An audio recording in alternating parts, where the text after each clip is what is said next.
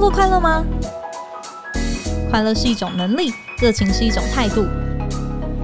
欢迎收听《快乐工作人》，陪你畅聊工作与生活，商管与学习。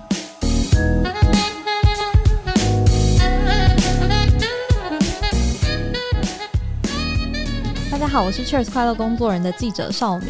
今天呢，想要邀请各位听众朋友先想一下哦，你每天花在做简报的时间大概有多长呢？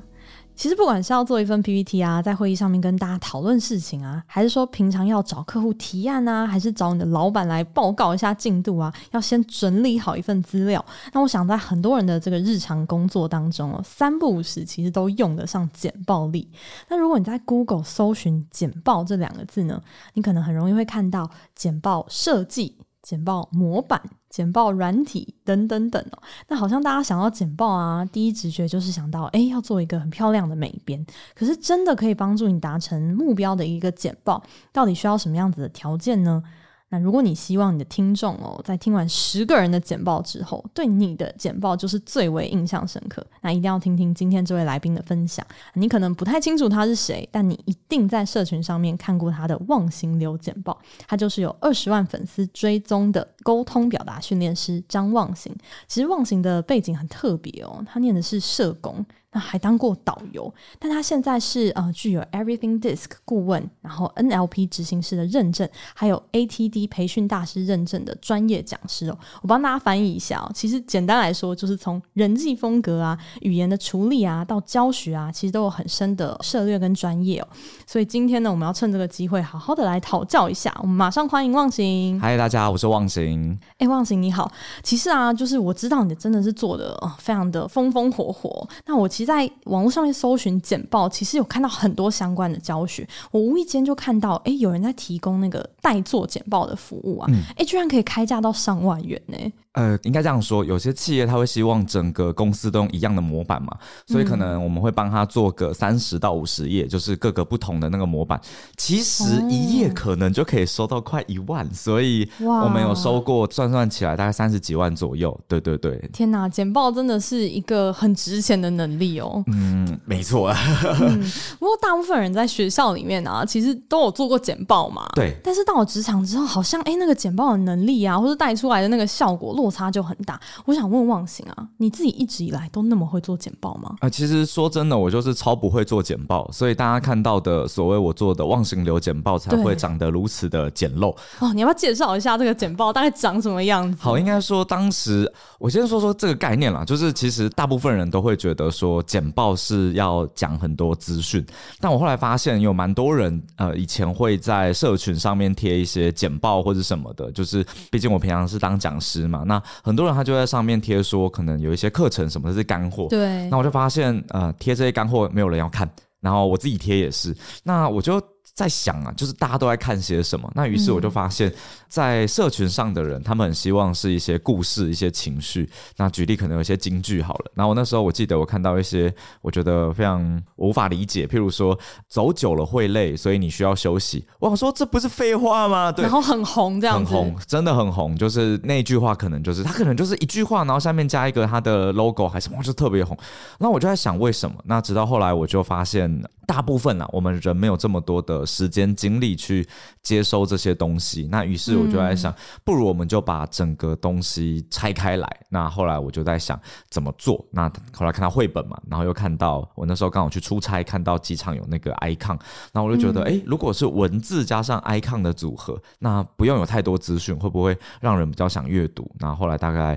弄一弄就莫名其妙的弄出了这种简报这样子。 OK， 所以你的忘形流简报它很让大家有的印象就是其实它是一个很简单的 icon， 一个配图，黑白的配图，黑白的配图，然后大家一两句话而已，对，然后说一个故事、啊、没错，而且因为黑白配图是因为我没有什么颜色的概念，所以才使用了黑白就这样而已，对、嗯，但是就发现其实用这个方式来说你想要表达的事情，其实大家在社群上面的接受度是非常高的。没错没错，嗯，可是、呃、在社群上面做的这样子的说故事的方式啊，跟你在企业做一个要拿去提案啊、沟通的这样子的简报，要去达成你的业绩的目标啊，还是说你沟通的那个目标啊，其实可能它的要素会不会有点不太一样？嗯，其实我觉得我们换个方式，就是如果我们把简报拆解一下，其实它包含很多部分、嗯、那其实我们刚刚讲的比较偏投影片的这个部分，说真的对我来说呃，因为每一个老师他讲的概念不一样，那呃，我先提醒各位听众朋友，没有对跟错啦，就是每个人的选择。那我个人是选择我怎么把讲话或者是逻辑这件事、呃、你想假设我点那个技能，我把它点满这样子，对，但其实呃视觉的部分我就没什么点，所以换个方式，如果今天要跟企业做提案，可能我出现的简报风格还是相对很简单的，但我在叙事的时候可能是想办法让它比较有吸引力、嗯、那所以我个人是比较偏向是逻辑跟叙事的这个概念。那投影片制作我就想一个很简单的概念，叫做我只要做的很简单，你一眼就看得懂我在干嘛，那其实这样就够了。OK， 所以在视觉上就是讲求那个精简的美。我这样说吧，就是、嗯、呃，如果说各位听众朋友其实平常有在做简报，那呃，我相信大家看到可能你老板做的简报，你一定觉得不怎么样。那其实这个这个重点来了，就是那个不怎么样来自于它的内容可能是重要的，但它的视觉效果可能是不用很华丽的。所以我个人意见是这样，就是在一般的商务企业的场合，只要第一个你的东西不要看起来真的太糟啊、哦，譬如说你全部用什么星系名体有没有，然后或者是 你, 你用很多长辈图的那个模式，然后彩虹色系，你只要不是走这种路线，其实基本上的简报都是 OK 的、嗯、那我觉得下一步可能才要想哦，所谓的视觉设计会不会只是让人看清楚，会比美观来的更重要，那这是我的追求啦。嗯，所以如果假设是追求以内容为主内容为王的话，你刚刚有提到逻辑跟沟通非常的重要、嗯、你觉得这样子成功的一份简报它需要什么样子的要素？嗯，我觉得其实这个我们假设、哦、把简报来当成是一个概念，我觉得我很喜欢用点菜这个概念来说、哦、就是我们要去点餐嘛，对不对？那我们去点餐的时候，外场会先收到需求，然后收到需求之后，他会跟厨房说要做那个菜，然后厨房开始准备材料，然后下锅什么的，接着摆盘，然后最后上菜嘛，对不对？那其实在这个过程里面呢，你如果把它换成简报，大多数人都在想上菜的摆盘，没错，对。但其实如果那个菜超级难吃，你摆得很好看可能也没什么用，所以其实我觉得我的概念比较偏向是你在事前理解对方的需求可能特别重要，你点菜有没有点对嘛、嗯、第二步是厨房得到需求了之后，他准备的材料有没有对，那第三个就是他在烹饪的时候，就是他的那个逻辑，他的概念啊，我们食谱是有逻辑的嘛，是不是正确的，接着都煮好了，那然后上去的时候，它摆盘有没有让别人觉得想吃下去，有没有吸引力？那最终到了这边你吃的时候，因为呃，应该这样讲，它也是有一些比喻嘛，没有这么明确的地方。呃，嗯、我们平常吃是主动吃嘛，但其实听简报是被喂食的感觉，对对，被喂食的感觉。所以这个时候就是你喂食对方，对方有没有觉得好？所以这就是语言的部分。所以我们重新梳理一次，第一件事情应该是你能不能够知道对方的需求，这是第一步。嗯、第二个是你准备的资讯跟材料是不是正确？第三个是你的逻辑在构思的时候有没有符合刚刚讲的这些东西？第四个是你的视觉设计有没有让别人觉得眼睛一亮，或是呃，像我是觉得简洁，然后看得懂。第五个就是你在讲的时候有没有说得清楚，然后说得吸引人，大概是这样。嗯嗯嗯，了解。所以其实很多人卡在视觉的那一块，或是我们搜寻的时候，大家觉得啊，简报很难做，其实都卡在那个喂食别人的时候，那个视觉到底要怎么做？但其实中间跳过了很多，其实这道菜到底真正好吃不好吃的那个关键。我比喻来说，就是大多数人是有一种是做 Google， 就是你会先 Google 嘛，现在还有 ChatGPT 很棒，就是你就把那个资料收集完了之后，你不知道要怎么摆，那代表一件事情，你有很多食材，但你没有那个食谱。嗯，那这是第一个卡关的点。第二个卡关的点就是你很认真在摆盘，所以你选模板啊，选什么选了半天，结果最后发现一件事情，你喜欢那个摆盘，你的材料就是做不出来。假设你今天就是很喜欢，我我随便乱讲，你很喜欢红油炒手的这个摆盘好了，但对方就是不吃辣，那你要怎么办？对，你总不能说那我要用什么代替辣油，其实你可能要放弃这件事情，你可能要回去想那对方到底要吃的是什么。所以这个部分啊，嗯，我常会说它在食物上就是很多人都会以为，假设就是哎字不要放满啊，然后什么的，但会不会你老板就是想看字放满的人？那当然，如果当你跟老板报告习惯了，你的客户没这么多时间听的时候，你又把字放满了，客户就会说你字放这么多，那我要怎么看？于是你就陷入了一个父子骑驴的状况，就是我到底要怎么做简报？那其实就回到第一步，是你的需求没搞清楚。对，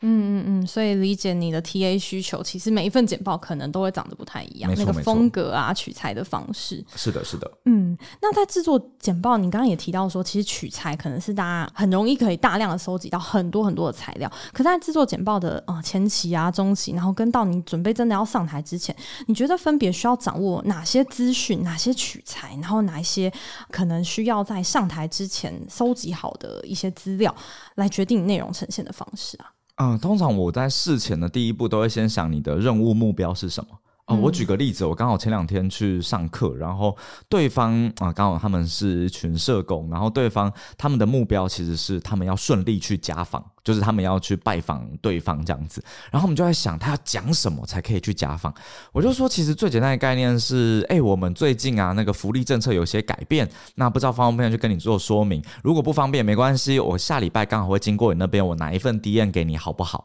？OK， 不管他选择什么，你不是都顺利过去了吗？对，所以你的任务成功就好了。所以我觉得第一步其实是理解你的任务到底是什么啊。举例来说，可能你的报告是假设常务的报告，也许你的任务是让老板可以做下一步的决策。但大部分我以前啦，尤其是刚出社会啊，我第一次我在想的不是这个，我想告诉老板我有多厉害这样啊。嗯、老板结束了之后就会说，所以你这样讲完，我们到到底要干嘛？哦，可能目标很模糊。对，很模糊。所以我觉得第一步就是你要先。先知道哦，我们这份简报到底要做什么。那我觉得第二个当然就是刚刚讲的、嗯、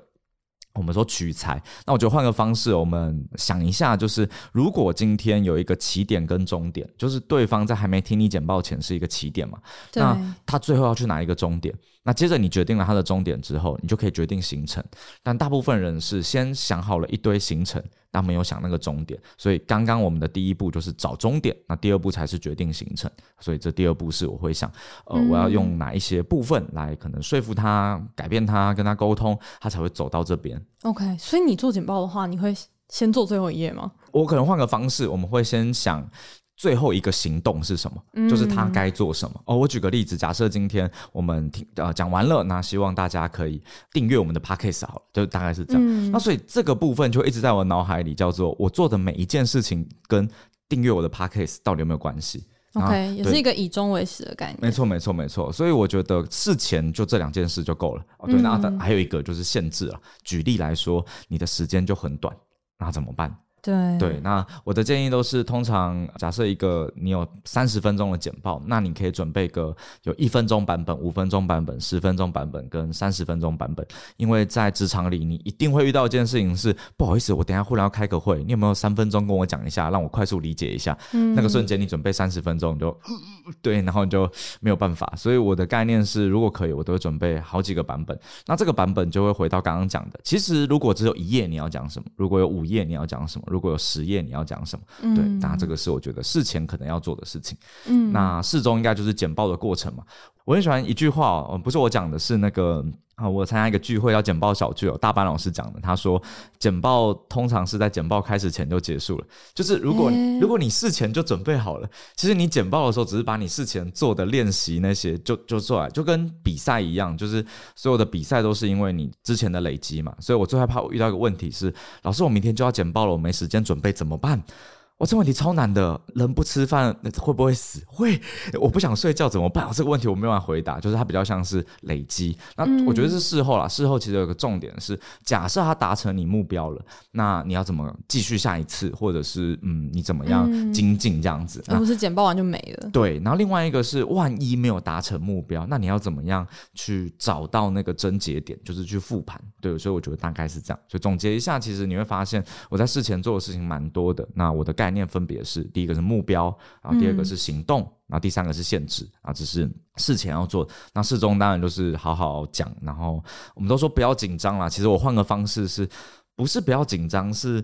你在简报的时候，其实大部分人都会把注意力放在自己身上、嗯、我一开始也是当讲师嘛，你就会觉得你要告诉同学们你有多厉害，但换个方式，讲师的工作是让同学变厉害。那换个方式一样，你在做简报的时候，你在做的不是人家认为你有多厉害，而是你的东西能不能对对方起到帮助、嗯嗯、结尾就是复盘，大概是这样。嗯，可是你刚刚提到说，嗯、呃，你结尾的话要想的是要怎么继续下一次，或者说，哎、欸，没达标要怎么办？有没有什么相关的例子可以让我们？因为我们通常就是真的是做完简报就觉得哇，就是心情很愉悦啊，解脱啦等等的，但是很少去多想一层简报的下一步。其实我觉得是因为我是一个相对悲观的人，就是就是我每次都在想啊，就是万一没成功怎么办？然后大大概是这样了。那我我举个例子，我之前第一份工作在旅行社嘛，那有一次我去。我非常确定对方是最低标、哦、所谓的最低标就是他们就是选最低的价钱最低单价，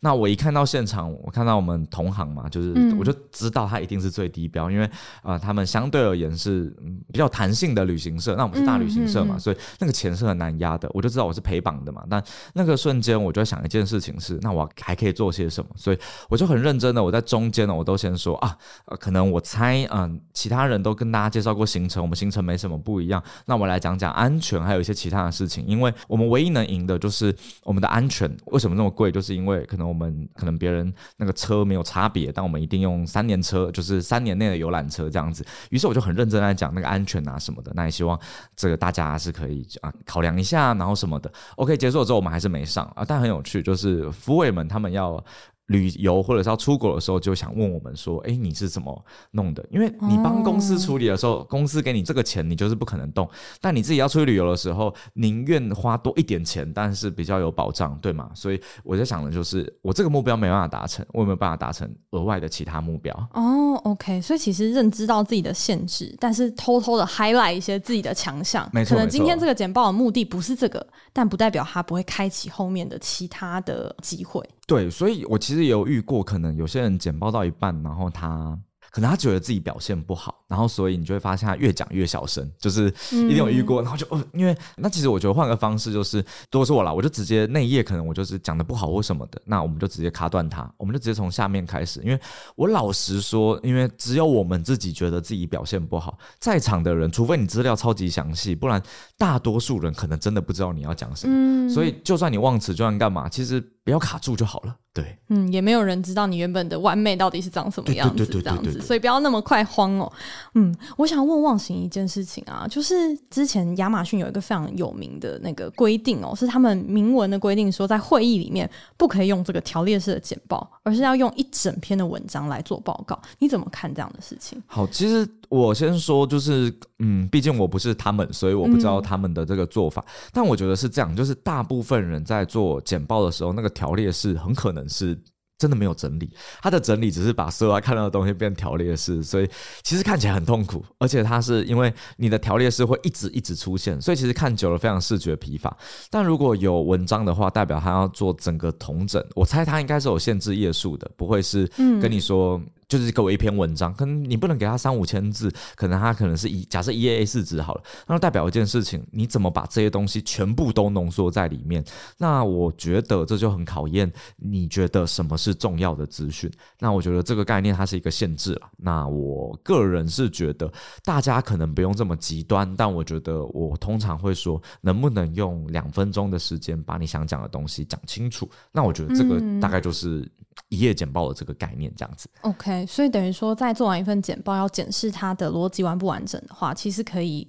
自问一下，诶，我们办法两分钟以内把这个简报从头到尾到底要顺什么东西非常的清晰。嗯嗯嗯嗯。那请问一下哦，很多的我们看到 Google 上面搜寻，就是大家都会一直在问说，诶，模板啊图库啊怎么选啊，你有没有推荐的就是简报制作的模板，或者说比较实用的一些辅助的工具啊？嗯，好，我先老实说，我的模板都是自己做。嗯，我觉得模板有好处，好处当然就是做得很美。那坏处其实就是你会发现它一定有它能承载的资讯量。我举例来说，可能它就是用一个四叶草模板好了，它就有四块，可以想象一下，它有四块哈。然后那个四块里面是不是代表你只能放一点点字？但你的字不够怎么办？你就会发现你那个字岔出那个草，然后就变超级丑，很崩溃、就是、想着要怎么删。没错没错，所以我后来就比较少做这件事了。那如果说大家也蛮喜欢这个概念，大家可以搜寻哦，就是呃叫 B F A 简报，就是应该是我们一群伙伴啦，然后我只是里面其中一位哦，就是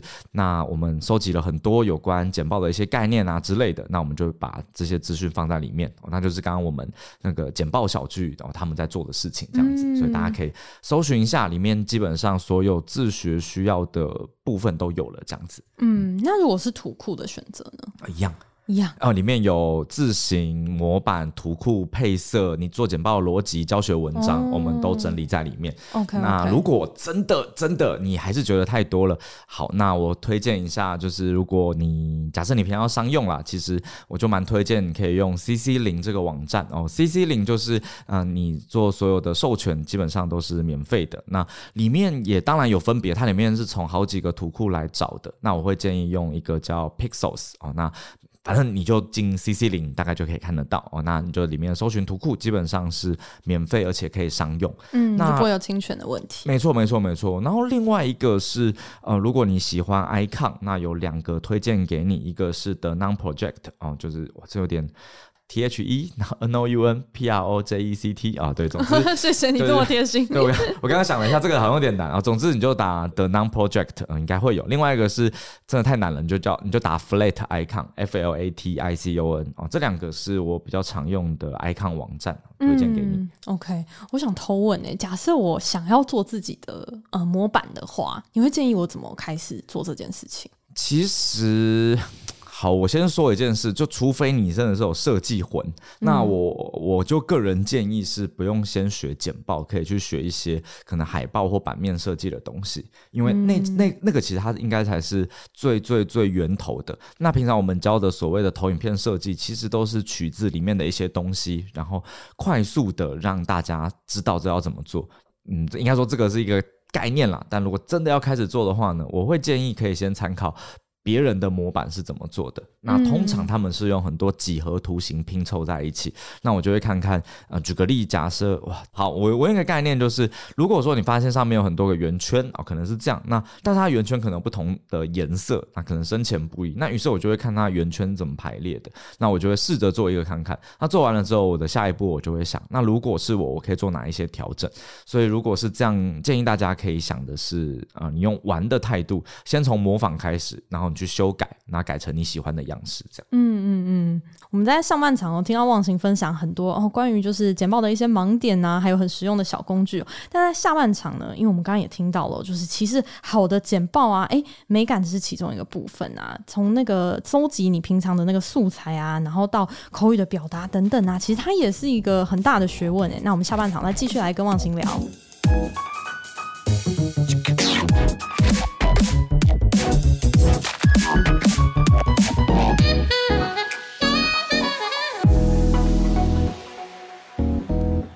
欢迎回来。欸，忘形，我刚刚发现啊，你在回答的问题的整个过程中啊，其实你有一个口头禅是我举例，你就是非常会举例，然后非常会就是各式各样的比喻耶。你是怎么培养这样子的一个信手拈来的这个能力啊？欸，好，我先说一件事，就是我以前讲话基本上大家是不太能理解我在讲什么，然后我就一直觉得说这个到底难在哪里，你知道， okay. 就是一种各种傲慢这样。那后来我就发现，嗯，好，我先说这个是一个概念，是我曾经听了一件事情，就是有一个人他就问现场说，哎，你们觉得真爱是什么？然后没有人回答，然后接着他就问说，哎，那大家就是活到现在，你相信有鬼的，可不可以举个手啊？很多人举手，后来他就说，那真的有遇过鬼的你就继续举着，其他帮我放下啊，就剩两三个。他说你看真爱就跟鬼一样啊，相信的人这么多，遇到就两个。哇，你知道那个瞬间我我被他打到，就是原来我只要用一个很简单的方法对方就可以听得懂。那于是我就开始在想，我能不能用每一个我在讲每一个概念的时候我都有例子，那或是故事，但因为有时候故事要讲比较长，那我能不能用很短的举例就可以让别人明白这样子。嗯，然后所以这个大概先说前言。那到底要怎么做呢？我就推荐各位听众朋友，你每一天都在想 你, 是你有一个很专业的事情，那假设这个词不太对，但是你有阿公阿嬷很老的那种，嗯，啊他问你说，欸，啊你平常工作都在干嘛？啊，这时候你不可能跟他说，哦我是一个讲师，哦当老师哦，啊是教国文还是数学，嗯，啊你就不，我就说哦，我教人家演讲，欸，其实就过去了。你跟他说沟通表达什么，其实太难，所以我觉得这个时候你就可以先练习怎么把话讲得简单，白话，白话。然后下一个就是，呃，如果今天你有一件事情要解释给别人听，那你就想想有没有一些生活中的举例是很相似的。那我。嗯，我就推荐大家你可以想想，假设一个东西它的作用原理是什么、呃、我我一样举个例子，就是 我, 我那天刚好被问了一个问题，我觉得很难，他问我说渣男要怎么比喻这样子，哇，你知道我我想这个情境想了半天、嗯、然后后来我就就忽然看新闻，看到一个什么警方破获毒品，我就觉得、哎、渣男就跟毒品一样啊，因为毒品是会让你上瘾的嘛，渣男也是，然后毒品是会让你可能伤身 啊, 啊渣男让你伤心也会伤身啊，这样就大概是一样的概念，所以你就可以去想想有哪一些东西它的作用原理或是它的效果跟你的你要比喻的那个东西很相似这样子。所以我那时候在想简报是怎么做的时候，我就觉得有什么跟简报作用原理很像，那我就一直想这件事嘛，然后后来去点菜，我就觉得哎。这不就是一模一样的事吗？就是他我要点菜确认需求嘛，然后进去煮菜，里面就是做简报的人、嗯、然后出来给我这样，那我就觉得哎，这个蛮好用的，对、嗯、提供给大家参考。所以你其实在日常生活中真的是很常会去拆解事情的那个作用的前因后果，然后还有就是保持你的观察力耶。 我, 我觉得我可能就是一个很无聊的人，就是我想知道他是怎么做到的。我举例，我连看韩剧、嗯、我都会想呃，为什么韩剧这个点会让你觉得感动，然后为什么它是这样运作。那我举例，可能就一般现在有改了，以前的韩剧只要是男女恋爱戏大概都是前两集男女主角互看不爽，然后三四集他们有一些羁绊，然后五六七集可能出现共同目标、哦、好像有个公式了，就是大魔王要出现了，然后再来就会陷入危机，要么男主角做女主角，要么就是有误会之类的，然后最后十四十五集就解决，然后结局这样子，大概韩剧的恋爱剧都走这个路线啊。最近有不一样，然后我那个时候就觉得哦，原来是这样子，因为有反差、啊、就是男女主角可能很讨厌彼此在一起的那个感觉是比较好的、嗯、那, 那也因为这样子哦，你就觉得我有个坏处，就是我看电影啊比较难被感动，就是、哦、你都一直在拆解，对，除非那个东西是我真的觉得就是它是回忆，譬如像可能我去看什么灌篮高手，可能我就哇、哦、很感动这样子，对，但其实明明就都知道。所以我后来就觉得大家如果有可以的话，大家可以在路上观察一下，就是有没有一些广告它讲话的方式让你特别觉得哎，因为广告一定很短，一分钟嘛，为什么它讲完你就很想嗯，很想做、哦、举例，像可能大家都知道早饭店要干嘛，嘴巴够嘛，对，没有业配哦，没有业配，对对对，就是为什么，就是因为他其实用了一个很简单的概念，是他就问你问题说哎，就是你有在网络上订过饭店嘛，提问嘛，然后你有订过但是不知道哪个便宜的时候，你就忽然觉得哎，它是我要的，你就会想听下去。那也是这样，我就发现、嗯、所有的广告都从问句开头，那我就发现啊，问句是一个很重要的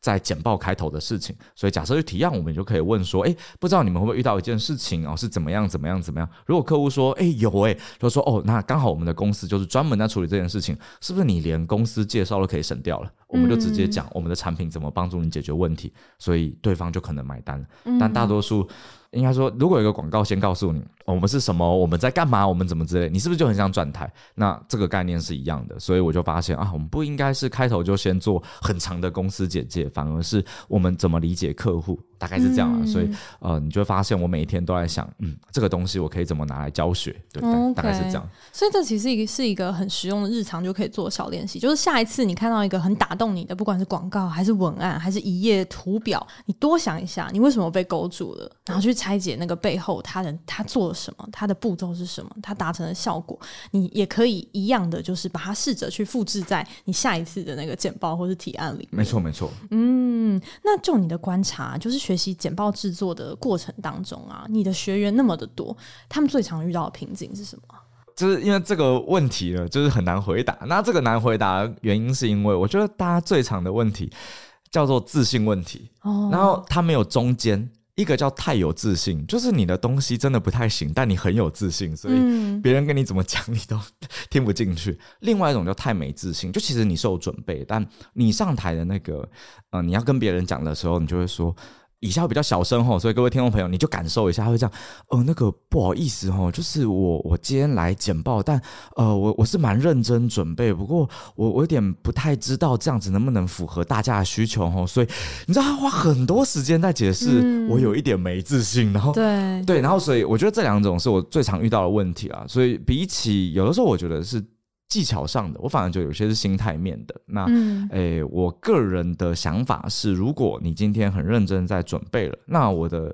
建议就是你把你的目光放在你讲完了对方会获得什么收获，所以我的脑海里会一直是你得到什么收获，包含可能像我们今天的节目， 我, 我想的都不会是哦当然可能有可以其他想法，譬如说我希望你呃，我讲完这集你愿意来报我的课程啊，但今天我不是报这个目的，所以我可能就会想你们从我的每一个段落里面得到一点点不一样的收获、嗯嗯嗯、那如果你是这样想的，其实你的焦点就会放在对方怎么变好，而不是他帮你打几分、啊、这是一个、嗯、另外是太有自信，是我觉得我会建议大家做好简报之后先找几个人听听，然后听完了之后记得不要问他说你觉得怎么样好不好，大多数场景人家都会跟你说好，你只要问他说诶可不可以跟我就是回馈一下你觉得里面最重要的一件事情是什么，那听完了之后你觉得有想做什么事情这样子，那你就可以很好的去理解你的核心跟目标有没有跑掉。如果他听完了你就他跟你说他觉得最重要的一件事情是什么，你就发现哇糟糕，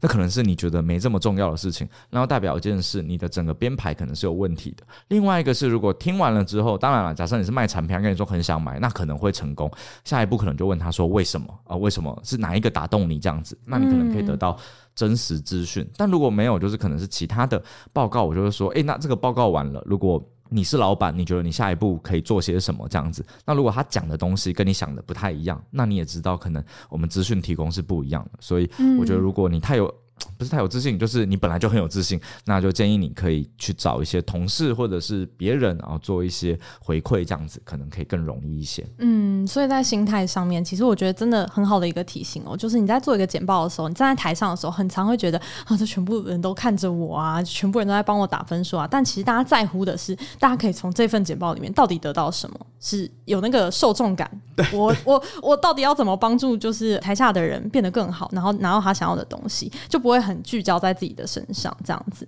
然后也可以就是很快速的就是哎，你找一下你身边的同事，稍微很快的 brief 一下你的简报，然后去找出你简报里面的一些盲点哦。对，所以大家可以思考一下你会不会有同事，除非你讨厌他，就是站上去简报的时候你在想说嗯，我要给他这个打几分，其实很少，真的很少，你大部分都在听、嗯呃、你在讲什么。那之所以会觉得不好听的原因通常都是这跟我没什么关系，对吧？那所以我觉得你只要能找到这份简报怎么样跟在场人都有连结， 那, 那就可以了。嗯，那你平常就是在 tune 就是学员的简报的时候，你会关注他们包含他们的比如说肢体语言啊，或是眼神啊，语速等等的吗？嗯，其实偶尔会，但大多数场景里还没到这里、嗯、所以基本上都是他们在事前在想的时候可能就没有想得这么清楚，所以我可能都会先去请他想想为什么你要做这些，就是刚刚讲的这些所有问题。那另外一个如果他在讲眼神啊肢体动作，通常啦我的第一个会请他注意的是他的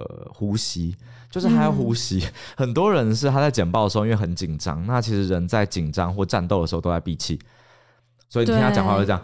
哎，大家好，我是那个忘形、哦、那我跟大家分享一下，感觉有点喘，对，然后那个喘就是因为你一直闭气，然后你没有呼吸，所以久了你就会很卡、嗯、然后你因为很卡嘛，你就很想赶快把它讲完，所以你的语速就加快超级多、哦嗯、这是大多数人的概念、嗯、哼哼然后声音也会变得好像紧紧的，没错，而且声音会看听起来很凶哦，听起来反而没有那个好感了。对，就是我不敢说我声音有好感，但我觉得基本上应该是一般的声音，但、嗯、但如果我现在是比较紧张的状态，你会感觉到那个那个急促感，就是就是这个感觉。对，那其实这就是大部分人你听他紧张的时候他会讲话的那个概念、啊、当然另外一种紧张就是超级小声、